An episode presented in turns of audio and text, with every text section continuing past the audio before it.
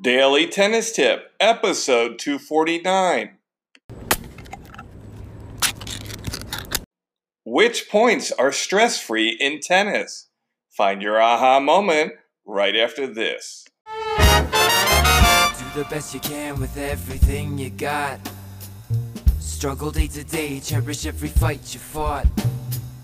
Destroy your obstacles, remove the blocks. Got to stand strong. Can you do it? Break through. Can you move on wherever you Welcome back to Find Your Aha Moment. I'm your host, Brian Lutz of BackhandCity.com. COVID 19 got your game down? Well, you came to the right place. Get a fresh start guide on how to play smart tennis with my online course entitled Accelerator Tennis Program. If you're a neophyte, new player, lapsed player looking to get back into the game, or you're an avid player that's hit a glass ceiling, Accelerator Tennis might just be what you're looking for. Log on to the link in the show notes under Who is Brian or check out backhandcity.com for Accelerator Tennis. Well, today's topic which points are stress free in tennis? Now, believe it or not, once you start to build up some ability in the sport of tennis, expectations rise, and with expectation, so does come some so involves some natural anxiety, or what I'm calling for this episode, some stress. Now, I don't want you to get freaked out. It's not bad stress, but of course, any kind of stress can cause some discomfort. And so, what I'm going to do with this episode is just go the total opposite way.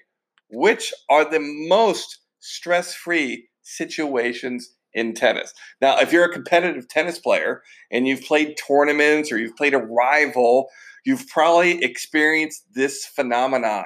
You probably have a little bit of anxiety. Tennis matches can be a little bit of a roller coaster until your back is against the wall. You feel like you have nothing to lose. You're down set point or match point, and you're just like, forget it. I'm just going to relax and go. So, that is probably one of the most common stress free moments at that point where you can just let go of all fear and anxiety because your back is against the wall. So, number one, back against the wall. Number two, social tennis. You ever just play tennis for fun anymore? Just go out and hit some balls around. Sometimes I say to my friends, the only reason we're keeping score is to know when it's time to go home and grab a beer. All right? Stress free tennis. Scoring could just be a structure to get a workout, socialize with friends, and know when it's time to go home. Number three stress free situation apathy tennis. This actually isn't very healthy. What is apathy tennis? It's pretty much what it sounds like. It's a defense mechanism of not caring so you can remove yourself from the outcome. It's stress free. It's not necessarily that healthy, but if you're trying to avoid having a heart attack or having some sort of unnecessary anxiety, apathy is our mental mechanism to protect ourselves from apathy. So if you're coming upon that and it's happening a lot, you need to get some help because you have to navigate through that. It's not a healthy way to play tennis. And then finally, the fourth situation that is stress free, and this is one of my favorites, it's the don't know any better tennis situation. And here, I'll give you an example what I'm talking about. When I moved to Miami, I played, I think it was either the best of Miami or the All Island tournament. And I was in the doubles finals with my friend Oscar, really good Cuban tennis pro.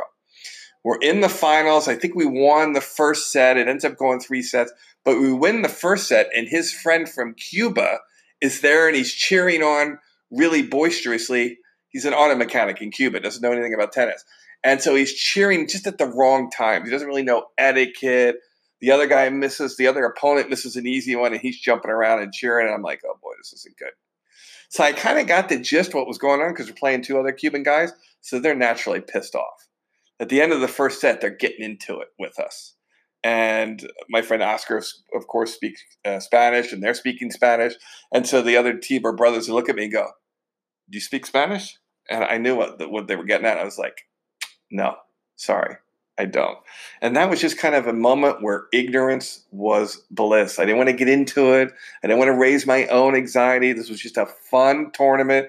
We were in the finals. We went on to win it. And I just wanted to have a good time. So, tip number four don't know any better tennis can be the best tennis that you can experience. Well, thanks for listening to this episode of Find Your Aha Moment. Don't forget to log on to iTunes and rate, review, and subscribe to this podcast so you get notified each day with a fresh episode. And if you're raring to get on the court, check out my COVID 19 tennis court reopening newsletter.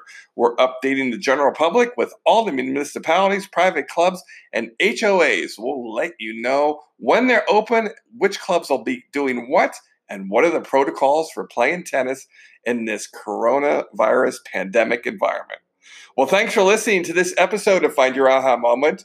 This is Brian Lutz of backhandcity.com. Thanks for listening, and I'll talk to you tomorrow. That's when push comes to shove. I believe it was inevitable. That's when push comes to shove. Could this be the one that got away? I get the message, guess I knew it.